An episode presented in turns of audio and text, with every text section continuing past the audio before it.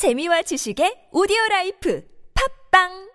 아이비 커큐민 285 강황 카레 먹으면서 커큐민은 몰라? 부모님께 활력 충전. 커큐민 285 우리 부부 피로 충전. 커큐민 285 우리 아이 기력 충전. 커큐민 285 부모님께 활력 충전. 커큐민 285 우리 부부 피로 충전. 커큐민 285 우리 아이 기력 충전. 커큐민 285 검색창에 커큐민 285 잠깐!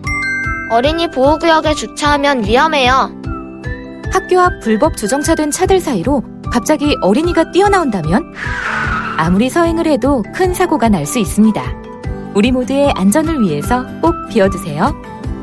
이 캠페인은 행정안전부와 함께합니다.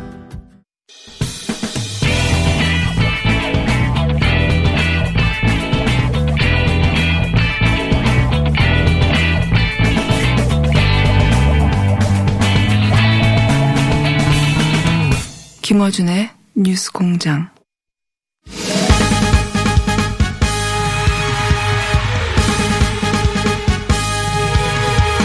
정태만 상인간 세상 사는 법도 가지가지 귀천이 정태 만상 정청래 의원 하태경 의원 나오셨습니다. 안녕하십니까? 예, 안녕하십니까. 네, 정청래입니다. 자 연휴 잘 보내셨고요? 예, 뭐 힘들게 보냈습니다. 선교도 못 가고. 힘들게 가만히 있었으면 안 힘든 거 아닐까요? 아무데도 안 가고. 자, 별 내용 아니니까 더 이상 이어가진 않겠습니다. 네. 고, 고대하는. 그, 연휴 전에는, 어, 공무원 피격 어, 사망 사건이 있었고, 연휴 후에는 강 장관 배우자 건이 또 핫하게 있고, 그리고 내일부터 북감입니다. 어, 뭐부터 해볼까요? 피격 사건부터 해볼까요? 예. 피격 사건 관련해서 어, 야당에서 할 말부터 해보 해주시고 그리고 이제 답변해 주시고 우리 초점은 이제 두 가지예요. 하나는 그 국민 보호 의무를 다 했는가 이 지점을 짚어봐야 된다. 그래서 그 이제 제 그 정부가 월북으로 판단한 시점은 이 희생자가 죽고 적어도 하루 반나절 이상 이후의 시간이에요.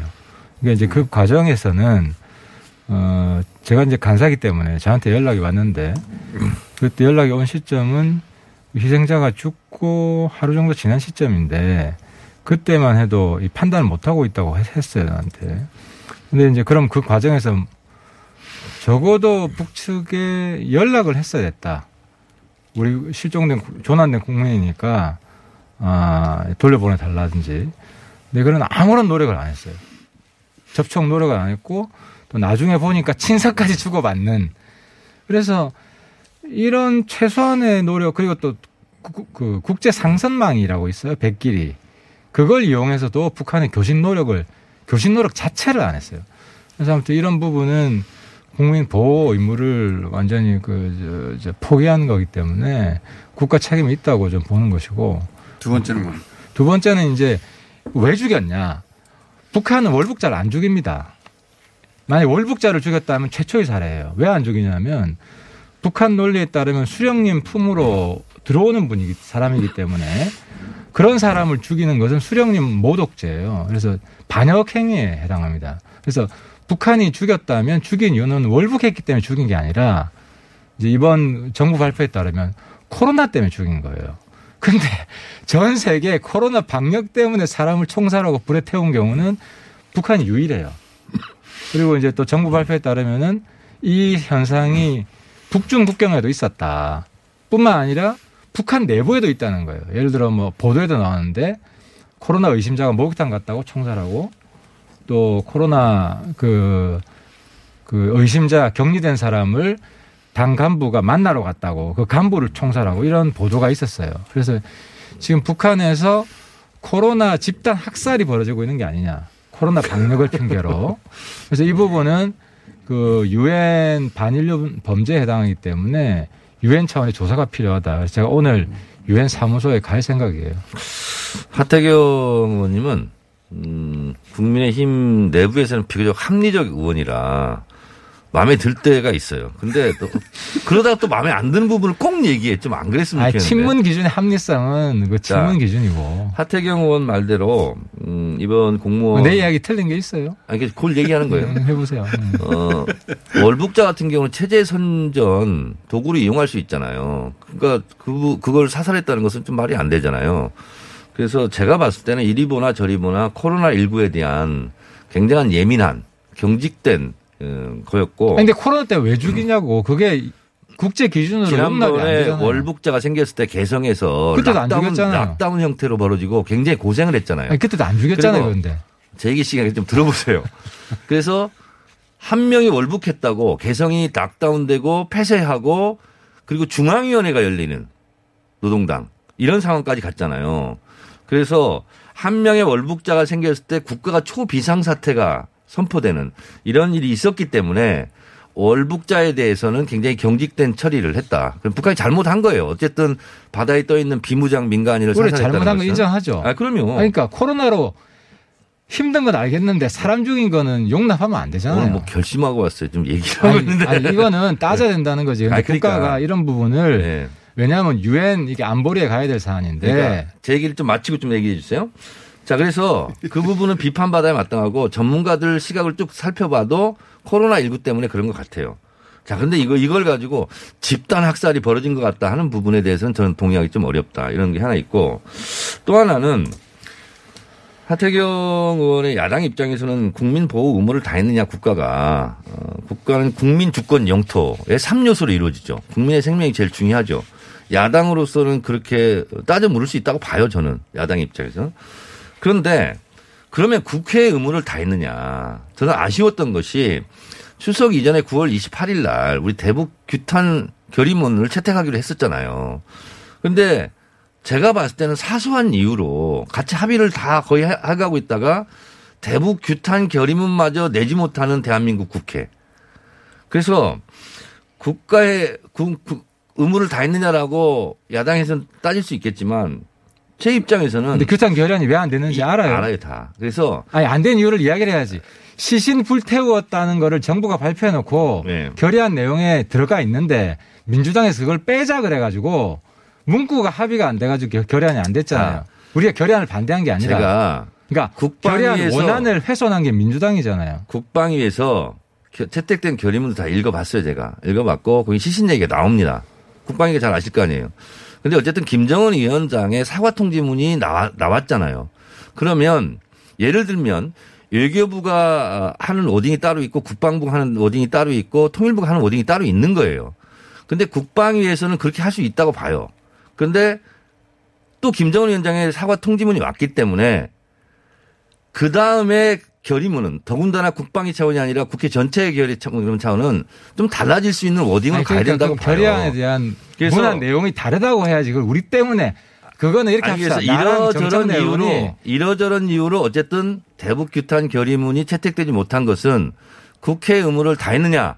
아 그러니까 나는- 그 야당 책임으로 돌리면 안 되고. 라는 저는 질문을 하는 거예요. 아, 그러니까 그거는 새로운 결의안을 의원하고 저하고 합의해서 두 분이. 합의해가지고 차라리. 두 분이 지도부도 아니면서. 아니 자, 그러면 반대 안 할 것 같아요. 그러니까 그렇게 하고 하기로 하고. 자 앞에 집단 학살이냐 아니냐 이거는 어, 하태경 의원은 집단 그러니까 학살 조사해봐야 된다는 거죠. 집단 학살이라고 주장 여부를. 그런 여부 예. 그런 위험이 있다라고 그 말씀하시고 주장이 왜냐하면 북한에서 방침이 나왔거든. 무조건 사살하라. 정청래 의원은 아니, 그러니까 그건 과한 주장이라고 하시는 거고. 한미 연합사 사령관도 이제 말에 의해서 확인이 된 사실이에요. 아니, 그렇죠. 북중 그러니까. 국경에서 사살하라. 그리고 국정원에서도 네. 공안 통치가 진행되고 있다 코로나 네. 시기에. 그래서 이런 부분이 뒷받침하는 근거들이 꽤 많이 있어요. 그런데 집단 학살 이거는 좀 너무 나간 것 같아요. 네. 아니 이제 하태경 의원이 주장하셨으니까 그거는 하태경 의원이 앞으로 마련해서 내시겠죠. 예. 거의 김일성 가면 이런 주장 같은데. 제가 볼 때는 수백 명 이상의 사람들이 코로나 방역 이후로 처형된 것 같다. 어. 그래서 이 부분에 좀 조사가 필요하다는 거예요. 잘 하다가 가끔 하태경 의원이 오버하시는 경향이 있어요. 한번 봅시다. 유엔 조사가 진행이 될 거니까. 팩트로 확인이 됐습니까? 아직 북한에서는 부인하고 있지 않습니까? 북한에서는 이제 부유물만 태웠다 그랬죠. 근데 한번 생각해 보세요. 부유물 왜 태웁니까? 그건 뭐 그러니까 부유물에 코로나 코로나랑 부유물하고 무슨 상관이 있어요? 대통령 물건이랑. 의원이 국방위 정보위니까 제가 물어보겠는데 주호영 원내대표 있잖아요. 연유를 발랐다. 이거 맞는 말이에요? 틀린 말이에요? 연유를 발랐다는 말은 맞는 게 연유란 말 뜻을 알아요? 난 연유가 처음에 휘발유인 줄 알았는데 네. 북한 분들한테 물어보 탈북자들 물어보니까 음. 그냥 기름을 통칭하는 말이래요. 그러니까 그거는 기름을 기름을 태워 부어서 태웠다는 거는 다 알고 있는 거예요. 그러니까 이게 일반 명사야. 아니 자당 의원께서. 국방위원께서 그건 부정확한 표현이다 하고 혼내줬잖아요. 주호영 원내대표를. 그거는 연유의 의미를 특정한 기름을 연유를 좋아요. 100번 양보해서 그렇다 쳐요. 근데 연유를 발랐다 하고 뿌렸다는 건 달라요. 발랐다는 것은 직접 접근해 가지고 발랐다는 거 아니에요. 아, 그러니까- 근데 그건 아닌 걸로 하태경 의원도 알고 아니, 있으면서 더 중요한 거는 자당호를 지금 원내대표를 황당한 지나치게 보호하고. 있는 거야 지금. 국방부가 사람을 불태워 죽였다라고 발표해놓고 지금 민주당 동의합니까? 거기 다 동의했어요. 국방위 민주당 의원들이. 그래서 결의안을 냈어요. 왜냐하면은 정보 확인을 했다는 거거든. 아니, 처음에는 불태워서 그렇게 발표했다가 음. 북한이 아니라는 입장을 내자 다시 다시 확인해 보자로. 다시. 확인해 아, 그 보자. 청와대가 입장을 바꿨지 국방부 입장이 안 바뀌었어요. 자 그리고 또 하나 네. 제가 정보의 간사를 해봐서 정보의 민감성을 너무나 잘 알고 있습니다. 그 정보는 국익과 직결되는 거예요. 정보를 언제 발표하느냐, 언제 알았느냐, 누가 알았느냐, 어디까지 알았느냐, 모두가 다 국익과 관련된 국가 특급 정보 사항일 수 있어요. 근데 저는 주호영 원내대표 정보에 안 해봤죠. 지금 정보이고요. 예. 지금 하고 있는 거죠. 그러니까 이 굉장히 큰 문제는 내 고, 이게 이야기만 하고 구체적인 디테일은 가급적 얘기 안 하는 게안 해야 좋아요. 돼요. 예, 안 해야 되는 게 맞잖아요. 민주당 국방위원들이 다 깠어요. 예를 들어서 밧줄로 묶어서 끌고 갔다가 풀어져 가지고 다시 묶었다. 이거는 민주당 의원들이 안보 서약하고 보안 서약하고 들은 내용이에요. 근데 그거를 공개적으로 마찬가지다. 공개적으로 방송을 다 하더라고. 내가 굉장히 놀랐어요. 안타까운 게 제가 정보위 할 때도 아니, 그러니까 이번에 그래서 나는 네. 제안을 하고 싶은 게 보안 보안 서약 쓴 사- 의원들이 발언한 내용을 다 조사해가지고 음. 어긴 거 있으면은 국회에서 그치, 그거 맞고요. 그리고 가급적이면 정보위 여야 간사 이외에는 입을 닫아야 돼요. 왜냐하면 저도 간사 해봤잖아요. 그래서 국 정보위가 열리잖아요. 그러면 간사끼리 따로 모여서 요거는 여기까지만 발표하자. 여기는 여기까지 발표하고 요건 누가 하자. 야당이 하자, 여당이 하자. 이렇게 대체적으로 발표 내용을 협의를 하잖아요. 국정원이 요즘도 안, 하- 요즘은 안 합니까? 요즘 그거? 어떻게 하냐면은 그거는 국정원이 발, 공개적으로 발표하던 내, 내용을 좀 줍니다. 그러니까. 줘요. 그, 그 내용을 이제 발표를 하는 거예요. 근데 왜 평 의원들이 공개하면 안 되는 부분을 디테일까지 아니, 다 그래서 합니까? 그건 민주당이 징계를 해- 했- 했으면 좋겠고 민주당에서 발설한 사람들 그리고 국방위에서 비공개가 있어요. 그때도 보안 사약을 하는 경우가 있어요. 이런 경우는 저는 제가 야당일 때 야당 간사했거든요. 오히려 여당에서 보안 사고가 너무 났어요. 예를 들면 은하수 해술단을 뭐 어떻게 처형했다는데 뭐 구체적인 것은 얘기 안 하기로 했거든요. 근데 막 새나가요 이런 게. 근데 국민 정세에도 안 좋고 국익에도 안 좋은 거예요. 그래서 정보위 지금 하고 있어요? 안 하고 있죠. 이번 사건은 정보에서 나온 정보가 하나도 없고 전부 다 국방에서 나온 거예요. 그래서 하태경 의원이 정보위도 해보 국방이니까 자당 의원들을 좀 주의를 주세요. 아, 그 이- 서로 이런 것은 서로 하자고 국익에 그래서 아무런 도움이 안 된다. 내가 우리 당에서 보안 사약 썼으면은 이제 비밀을 지키자라고 근데 할 그렇게 거 자체는 잘못됐다. 여야 할 아, 거 그렇지. 없이. 민주당- 잘못되는 거예요, 그거는. 알겠습니다. 마지막으로 마지막에 벌써? 예. 이걸로 너무 오래 얘기를 하셨네. 어, 어차피 합의가 안 될 내용인데 각자 주장 잘 들었고요. 외교부 장관 배우자 건에 대해서는 어떻게 보십니까? 두 분이 각각. 근데 사과했잖아요. 민주당도 부적절하다고 그랬고. 아, 이, 이 정도로 끝나면 되는 사안이다? 아니 그래서 나는 이제 미- 민주당 그 비판도 있었고 본인도 사과했는데 영이 서야 되잖아 장관. 영이 서려면은 일관성이 필요한데, 그러니까 그 일관성을 어떻게 세우겠는지. 저는 개인적으로 그렇게 생각해요.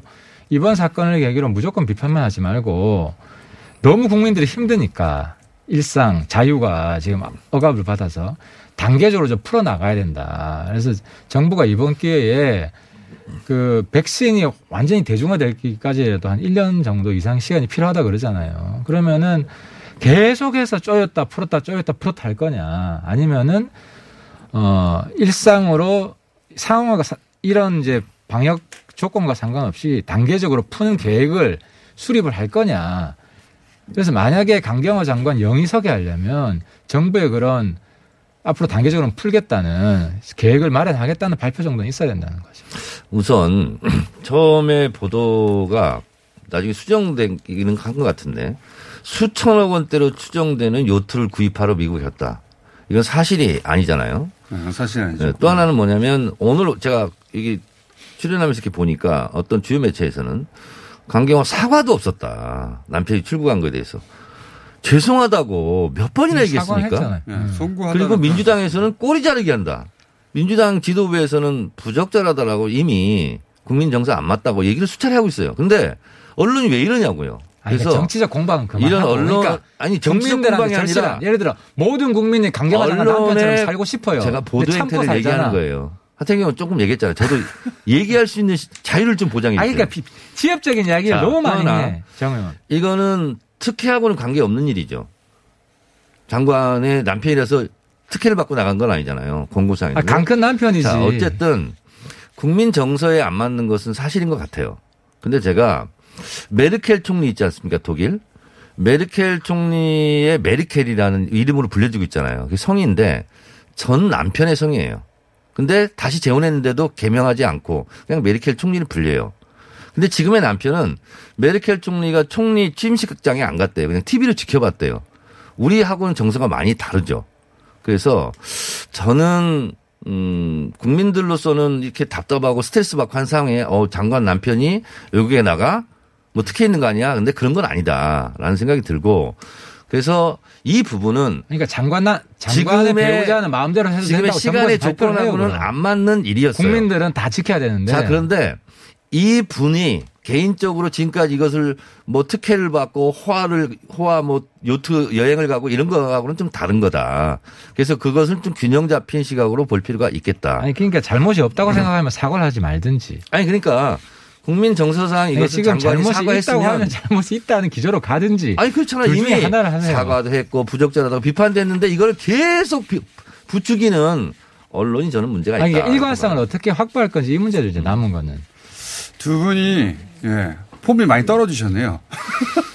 연휴 이후에 자 어, 긴장감이 좀 덜했습니다. 최근에 자꾸 이러시면 이 코너가 사라질 수도 있어요. 청태망상만 코너 명만 남고 다른 분들로 바뀔 수도 있습니다. 자 오늘 여기까지 듣겠습니다. 예, 수고하셨습니다. 정청래 의원 하태경 의원이었습니다. 감사합니다. 네.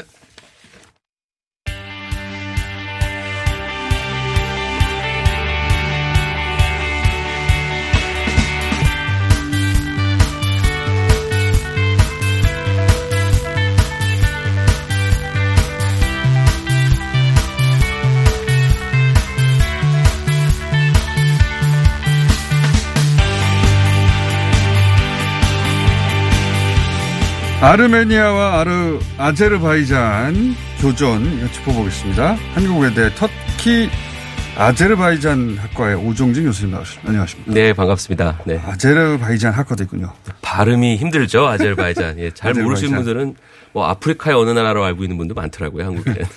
터키하고 아제르바이잔이 같은 민족인 거죠. 네. 투르크. 예, 한민족 두 국가라고 할 수 있고요. 그뭐 정도로 터- 가깝습니까?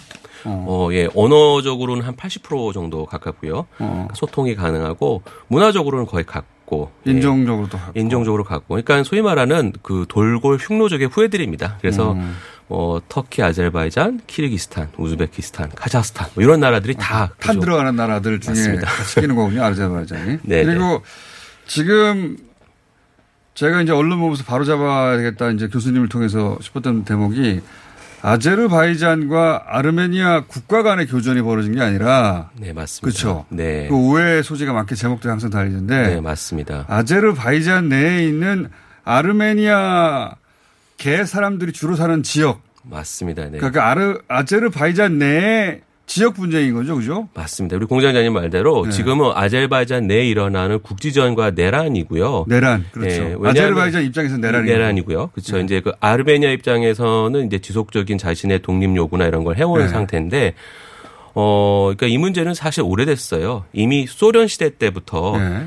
아르메니아 소비에트 공화국하고 아제르바이잔 소비에트 공화국이 지금의 국경선으로 되어 있었습니다. 어, 위성 국가로 있었는데 네. 근데 이제 88년도에 예. 소련이 조금 흔들릴 때 예. 그때 이제 나가르노 카라바흐라는 지역에 있는 아르메니아인들이 예. 거기가 한 14만 명 정도 되고요. 네. 그 중에 70% 크진 않네요. 그렇죠. 예. 네. 근데 이제 어, 아제르바이잔 정체 영토에서 보면 한 20% 정도가 되는데 아, 땅덩어리 큰데 인구 밀도 낮은. 네, 왜냐하면은 아제르바이잔이 한국 사이즈예요. 대한민국. 네. 대한민국 사이즈 정도 되는데 거기에 인구가 어, 독립할 당시 800만이고 지금 1000만이에요. 어. 그러니까 우리 서울시 정도의 인구가 우리나라 전체 퍼져 살다. 생각하니까 인구 밀도는 좀 떨어지죠, 당연히. 근데 지금 대한민국. 분쟁이 난 지역은 사람이 적은 거 보니까 뭐 산악 지역인가 보죠? 맞습니다. 네. 그 나가르노 카라바흐란 이름에서 보면 나가르노는 러시아고요. 카라바흐는 터키어인데 나가르노는 러시아어로 산악 지역이라는 것이고요. 어. 카라바흐는 검은 정원이란 말이에요. 그러니까 되게 험준하고요. 음. 어 되게 조금 뭐라고 할까 겨울이나 이런 것들도 되게 조금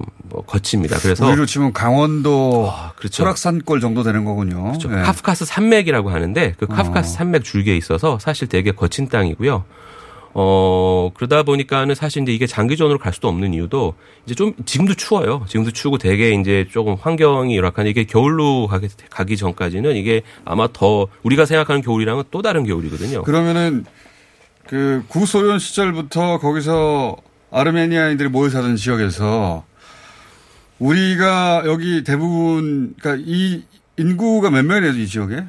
그 나가노 카라바흐가 아까도 말씀드렸죠 14만 정도 됐는데 14만? 그 중에서 이제 그 92년도 94년도에 1차 전쟁이 있었고요. 네. 이때 아제르바이잔인들은 그 내륙으로 다 이제 피신한 어, 상태입니다. 못 살겠다 싶어 가지고. 그렇죠. 이미 왜냐하면 그때 이제 인종 학살이나 그런 음. 것들이 일어났으니까요. 그래서 그러면서 30%가 빠져나갔고 그 다음에 아르메니아인들도 그 자, 그쪽 상황이나 경제가 워낙 안 좋다 보니까 일부 빠져나갔죠. 그래서 지금은 한 8만 정도, 8, 9만 정도, 10만 미만이라고 보시면 돼요. 어. 땅덩어리 넓은데 험악한 지역이고 거기 네. 아직도 살아 살고 있는 아르메니아계 사람들이 네. 어, 경제도 어렵고 맞습니다. 험하고 하니까 우리가 아르메니아 랑 붙어서 그냥 한 나라로 살고 싶은데 네. 그런데 실제 땅은 아제르바이잔 땅이잖아요. 네, 그 국제법적으로도 그렇고 이미 90년대 이후에 그 UN 레졸루션이 되죠. UN 결정에 의해서도 아제르바이잔의 영토 주권이라고 다 표현을 했어요. 근데 제일 재밌는 건 아마 이럴 거예요. 아니 그렇게 된 오래된 문제가 그 10만도 안 되는 그 널다리 넓은 지역에 분포하는데 아, 아, 제르바이잔은 지금 천만이거든요. 네. 그러면 왜 지금까지 가만히 있다가 이런 문제가 지금 나냐라는 아마 의구심을 많은 또 그렇죠. 소- 천만 인구의 국가에서 네. 지역 분쟁이 났어요. 민- 민족 네. 민족 분쟁인 거죠. 네. 근데 이제 땅은 아제르바이잔 땅이에요. 그러면 그렇죠. 정규군이 가서 밀어버리고 진압해서 맞습니다. 해결하는데 왜 해결이 안 됐죠 그동안? 저 그게 이제 어떻게 보면 잘 모르시는 분들은 아니 그럼 지금까지 뭐 하다가 이렇게 됐냐라는 예. 거였는데 천만 대 십만인데. 그렇죠. 그런데 이제 어, 이 지역이 정치공학적으로 되게 엮여 있습니다. 그러니까 소위 말하는 아르메니아에는 또 러시아의 정규군이 예. 주둔을 하고 있습니다. 어떻게 보면 카프카스 지역에 어떻게 보면 서방과 러시아의 어떤 한 대치 국면에 있고요. 어, 그래서 그 아제르바이잔은 서방하고 붙어 있고 예, 아제르바이잔하고 조지아라는 나라는 친서방이라는 어, 아르메니아는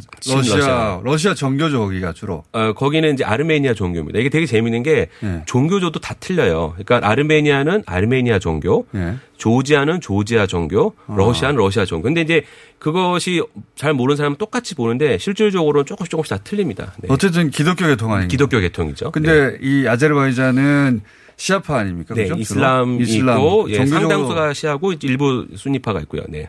일부까지는 알고 싶지 않고 자세히. 네. 그러니까 어쨌든 이슬람과 기독교계이기도 하고. 네, 맞습니다. 그리고 어, 민족적으로도 다르고 네. 영토적으로는 아제르바이잔의 땅인데 거기에 소수 민족으로 아르메니아인들이 살고 있고. 네, 그 맞습니다. 아르메니아인들이 우리가 대부분 사는 지역이니까 우리를 우리는 아르메니아하고 합칠게 이렇게 하는 거고. 그렇죠. 근데 그 땅덩어리를 아- 아제르바이잔이 자기 땅인데 포기할 리가 없고. 네, 그 그렇죠. 그런 상황인데 인구는 뭐 10만도 안 되고 아제르바이잔은 천만이니까 간단하게 제압할 수 있을 것 같은데 왜 제압이 이때까지 안 됐느냐. 그게 이제 아까 말씀드린 그 러시아의 그 주둔을 함으로써 지역 균형을 이뤄줬고요.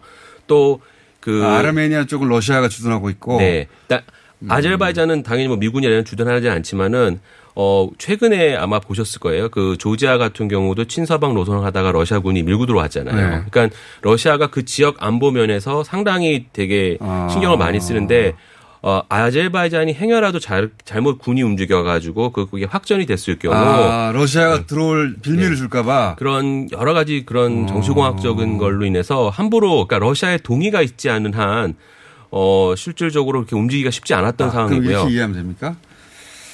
저희가 이제 전공자는 아니니까 네. 대체적으로 무슨 일이 일어나고 있는가 정도 이해하면 되는데 아제르바이잔은 어, 천만이나 되고 네. 거기 지금 분쟁 지역은 10만의 아르메니아인밖에 안 살고 있는데 네. 계속 뒀던 것은 만약에 아르, 아제르바이잔이 이 10만을 직접 몰살한다든가 또는 뭐 학살해버리면 그걸 빌미로 아르메니아에 있는 러시아가 개입을 하게 되고 그렇죠. 나중에 이제 또 아, 아, 르메니아가 개입할 수 있죠. 그렇게 되면 또 이제 되고. 국제전이 되는 거고요. 그러니까 네. 지금은 국제전은 아니고요.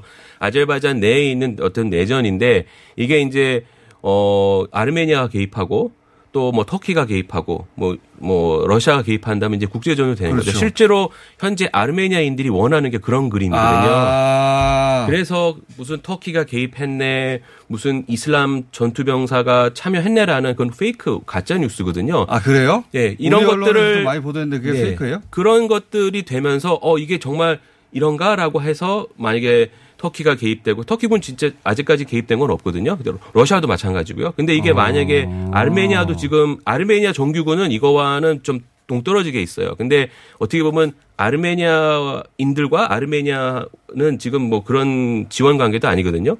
그런데 이제 이게 만약에 확전이 되면 아르메니아도 개입하고 또 터키도 개입하고 이렇게 됐을 때는 이제 문제가 더 복잡해지죠. 그렇군요. 그러니까 아르메니아, 그러니까 아르 아제르바이잔에 살고 있는 소수 민족으로서의 아르메니아인들의 분투, 네. 독립 욕구인데 그거를 아, 그 지역에 사는 아르메니아인들 입장에서는 이게 국제 분쟁으로 커져서 오히려 네, 맞습니다. 왜냐하면 지금은 10만으로 1000만을 이길 수는 없잖아요. 그렇죠. 그래서 사실을 지금 오히려 도발을 먼저 했지만 빠르게 정규군이 여러 마을 지금 한 마을에 한 10개 이상이 이미 정규군에 점령이 됐어요. 그러다 보니까 아제르바이잔에 의해서 네. 그러다 보니까 주말에는 이제 겐제라고 아제르바이잔 제2도시 우리나라 지금 부산이거든요. 네. 그 도시에 지금 로켓포를 날려가서 민간인이 많이 죽었습니다. 아. 아, 그리고 이제 지금 바쿠도 타격하겠다는 막 이런 게 나오는 게 이유가 뭐냐면 지금 어떻게 보면 좀 떨어져 있거든요. 그런데 이걸 떨어져 있다는 겁니까? 그 지역이 카라바라는 지역하고 카라바가 어딘지 모르겠어요. 네, 그러니까 그 나고르노 카라바하고 겐제랑 바쿠 지역이 좀 떨어져 있는데 먼 지역까지도 아, 자, 음. 교수님 머릿속에는 다 지형이 들어있겠지만 저희는 안 네. 들어있으니까. 그러니까 이제 멀리 떨어져 있는 험한 지역에 아르메니아인들 10만 명이 모여 살았어요. 네. 근데 이 아르메니아인들은 여기 척박하고 하니까 우리는 우리 민족이 국가를 이룬 아르메니아와 합치고 싶어요. 났어요. 네. 예, 그래서 이제 막 분란을 일으키는데 그런데 그게 이제 그 국가 간 교전으로 발전하지 않았던 것은 양국이 그렇게까지 하고 싶지는 않은, 않은 상황. 그렇죠. 예. 그런데 이제 아르메니아에 있는 쪽에 요 분리 독립을 원하는 소수 민족들은 어, 어떻게든 분란을 일으켜서 네. 크게 사건을 키워야 그런 기회가 생기니까 맞습니다. 네. 사건을 자꾸 키우려고 하고 막 터키가 들어왔다고 하고 네, 네. 그렇게 일을 키우려고 하고 그런 뉴스를 내고 있는 것이고 네, 네. 실제로는 러시아도 관망이고 네. 아르메니아 본국도 관망이고 네. 아제르바이잔도 국제 교전을 원하는 건 아니고 네, 맞습니다. 그런 거군요. 실제로 여기서 제일 중요한 건 러시아인데요. 네. 러시아가 지난간의 어떤 포지션을 조금 어 다르게 온 이번에는 묵인을 하고 있어요. 그러니까 암묵적 묵인이라는 건 약간의 전쟁하라는 거 아닙니까? 긍정. 아니, 싸우라는 거 아닙니까? 그렇죠. 그러니까 이게 뭐라고 그랬냐면 각자 그 공화국 내에서는 알아서 문제를 해결하라는 그런 시그널이 있었어요. 그러다 보니까 음. 아제르바이잔 정규군이 빠르게 움직였던 거고요. 음. 만약에 러시아가 어 대놓고 만약에 반대를 했다면 어 이렇게까지는 안 됐을 거예요. 근데 어. 그렇기 때문에 지금 이게 올해는 못 가요. 올해 가는 순간 여러 가지 사상자가 나오고 뉴스가 아, 된다면 그러면 아제르바이잔의 뜻대로 이 사건이 종결될 가능성이 높네요. 어 근데 이제 어떻게든 이게 뭐 이 사람들을 몰아내고 이렇게 해서 해결될 수는 없는 문이고요. 네. 공존을 모색해야 될 거예요. 그래서 제가 알기로는 아제르바이잔에서 어떤 공존에 대한 협상이 이루어지지 않을까. 그러니까 음. 이분들을 다 아제 뭐 아, 아르메니아로 내칠 수도 없는 거고요. 그렇죠. 또 그렇다고 학살할 수도 없는 거고. 그렇다고 땅을 내줄 수도 없고. 그렇죠. 그러다 보니까 이제 아마 이제 평화적 공존을 모색할 거예요. 네. 그런데 이제 이 깊은 사정을 모르고 그냥 아르메니아라는 국가와 아제르바이잔이라는 국가가 아, 국제 교전이 일어나고 막 터키가 끼고 미국이 끼고 어, 러시아가 끼고 있는 것처럼 막 보도가 부풀려져 있으나 실제로는 그냥 작은 지역에서 네, 맞습니다. 일개 국가 내에 민족 분쟁이 난 것이다. 사실 오늘 아침에도 좀 오기 전에 제가 이렇게 뉴스를 스크리닝을 했는데 아침에 한국 뉴스에서도 뭐 전투병이 막 이슬람 전투병이 막 어, 함께 싸운다는 얘기도 나왔더라고요. 이제 네. 그거는 지금 그럴 수가 없는 게요. 아제르바이잔 지역에 이슬람 전투병이 들어오는 거는 또 다른 시리아를 만들 거거든요. 아제르바이잔 입장에서는요. 예, 예. 그러니까 시리아가 그렇게 됐지 않습니까?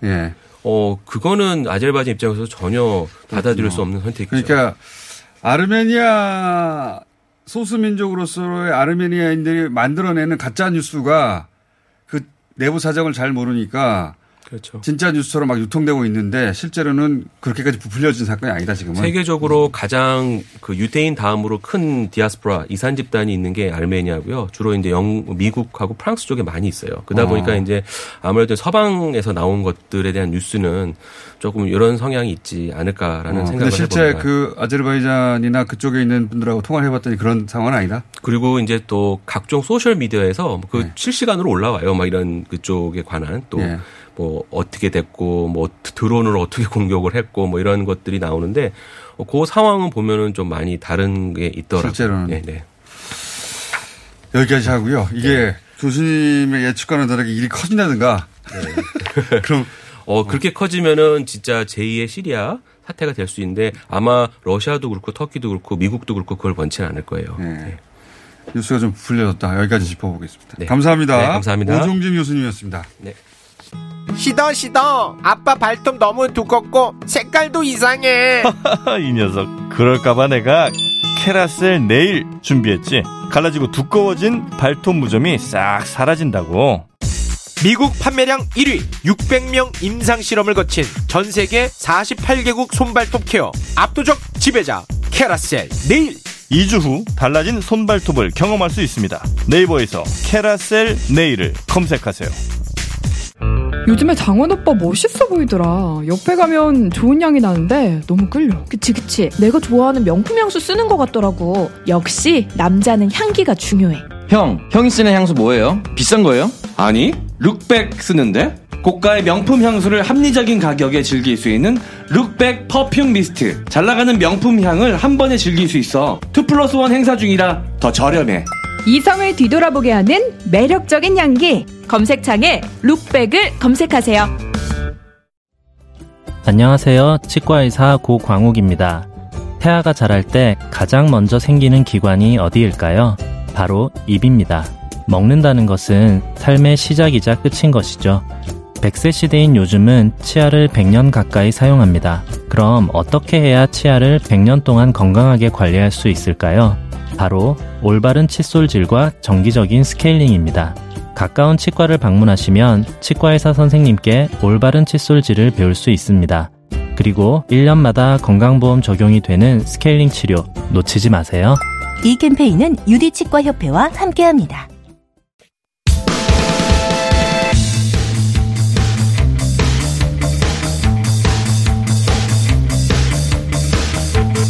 자, 스포츠 시간입니다.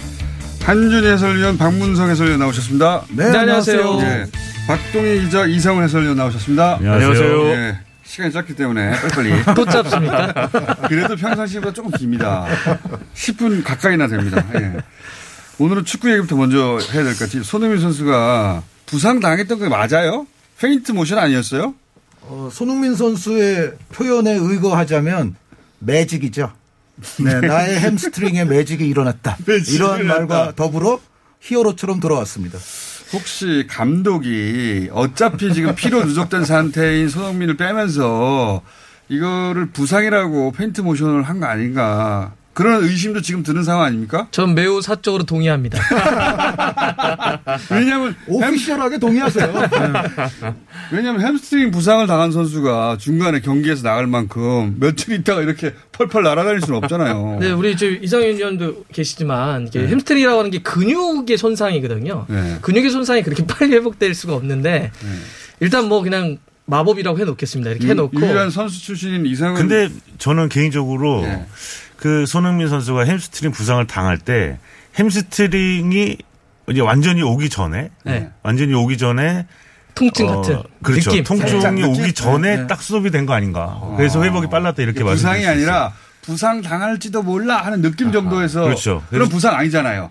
그러니까 팀은 어떤 예방 조치 차원에서 예방 좀. 쉬게 한 거 아닌가? 그러니까 이제 네. 두 가지가 있어요. 하나는 말 그대로 그 맨유 경기가 중요했잖아요. 중간에는 컵 대회하고 네. 유로파리그 플레이오프였단 말이죠. 그러니까 에이스를 좀 쉬게 하는 것도 있었고 또 하나는 야구도 축구도 모든 게 다 경기력만 갖고 경기하지 않거든요. 그러니까. 말로도 합니다. 그러니까 심리적인 사이 들어 bluffing이 있기 무리뉴 때문에. 감독은 예. 말로 속 뒤집어 유명하죠. 거 말하잖아요. 그거 한 거 아닌가? 맨유를 꼭 이기고 싶어가지고. 실제로 그래서 효과를 본 거죠. 그러니까요. 에이스 숨겨놨다가.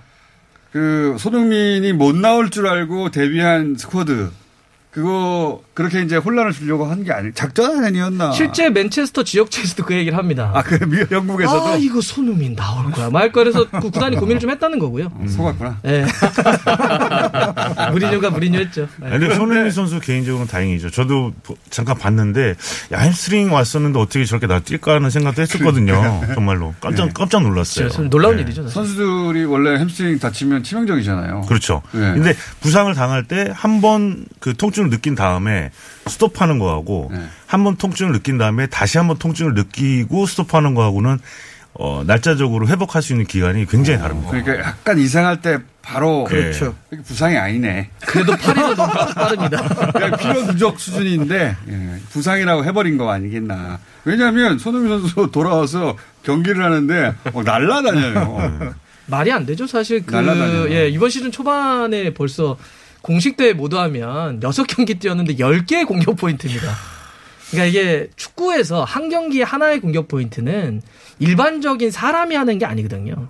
신계라 불리우는 뭐 메시나 이런 선수들이 했던 건데 지금 손흥민 선수가 그 공격 포인트를 기록하고 있고 한국 선수가 잉글랜드 프리미어리그의 득점 선두를 달리는 건 물론 뭐 아직 본몇 경기 안 없었기 되긴 때문에. 하지만 이 대목에서 제가 강조하고 싶은 것은 차범근, 박지성, 손흥민 논쟁에서 네. 저는 손흥민 선수의 손을 들어줬다는 사실을 다시 한번 전 국민 앞에서 네, 만천하에 공표하고 싶습니다. 저도 그럼 여기서 하나 더 얘기 싶은 건 이번에 아니었죠. 네. 통산 100골을 해가지고 차범을 넘어섰습니다. 예. 근데 이제 차범은 그 98골 리그에서의 네. 통산골을 11시즌에 기록을 했고요. 예. 손흥민은 12시즌 만에 기록을 한 거니까 조금의 순도면에서 차이는 난다. 아니 여보세요. 141골입니다. 모든 대회 토탈하면 141골.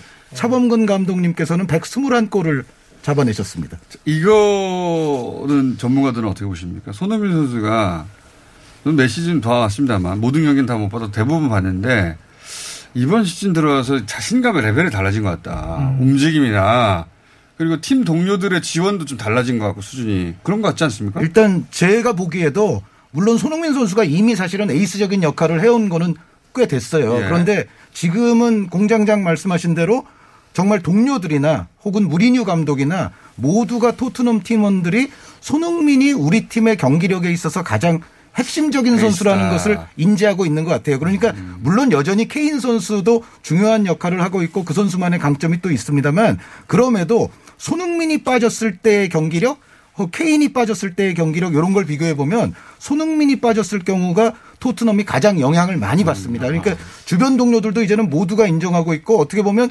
과거에는 무리뉴 감독이 수비 가 담도 굉장히 많이 시켰는데 그렇죠. 점점 점점 가면 갈수록 제가 봤을 때는 수비 가담의 부담에서도 조금 벗어나도록 이제 골 넣어라. 가지 않겠나. 네. 골 넣어라. 그러니까 제가 지난번에 그 얘기를 한번 드렸는지 모르겠는데 지난 시즌 때 프리미어리그 연- 영국에 한번 갔을 때 네. 거기 축구 선수들하고 얘기할 때가 있어서 잠깐만요. 야구 얘기는 네.